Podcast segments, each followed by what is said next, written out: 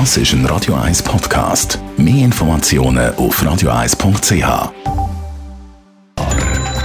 Netto.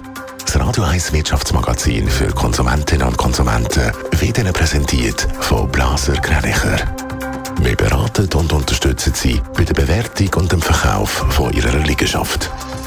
blaser greinicher punkt c h. Adrian Sutter. Der Rückversicherer Swiss Re hat im letzten Jahr dank einem Schlusssport einen Gewinn von vierhundertsiebzig Millionen Dollar gemacht. Vom Januar bis im September war Swiss Re noch mit null Komma drei Milliarden im Minus gewesen.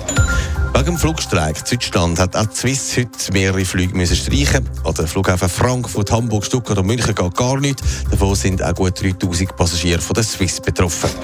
Der Zementhersteller Sika hat im letzten Jahr einen Rekordumsatz und Gewinn erzielt. Der Umsatz ist um dreizehn Prozent auf zehn Milliarden Franken gestiegen. Der Gewinn ist um dreizehn Prozent auf eins Komma sechs Milliarden gestiegen, wie Sika heute mitteilt hat. Der Rückversicherer Swiss Re hat kein einfaches Jahr hinter sich. Mit Spannung sind darum heute die Jahreszahlen erwartet worden. Adrian Sutter, sie sind, wie wir vorher gehört haben, besser als erwartet. Ja, das war ein zünftiger Schlussspur, den Swiss Re im letzten Quartal angelegt hat. Mit dem Plus von fast einer halben Milliarde sind auch die Expertinnen und Experten überrascht worden. In den ersten Monaten des Jahres, also bis im September, hat es noch anders ausgesehen. Dort war Swiss Re noch im Minus gewesen. Vor allem ein Haufen grosser Ereignisse haben viel Geld gekostet, zum Beispiel der Hurricane Ian in den U S A.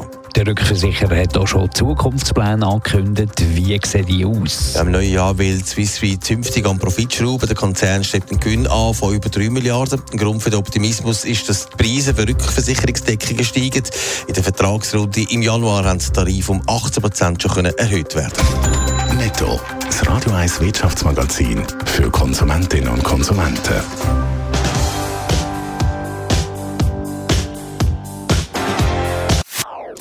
Das ist ein Radio eins Podcast. Mehr Informationen auf radio eins punkt c h.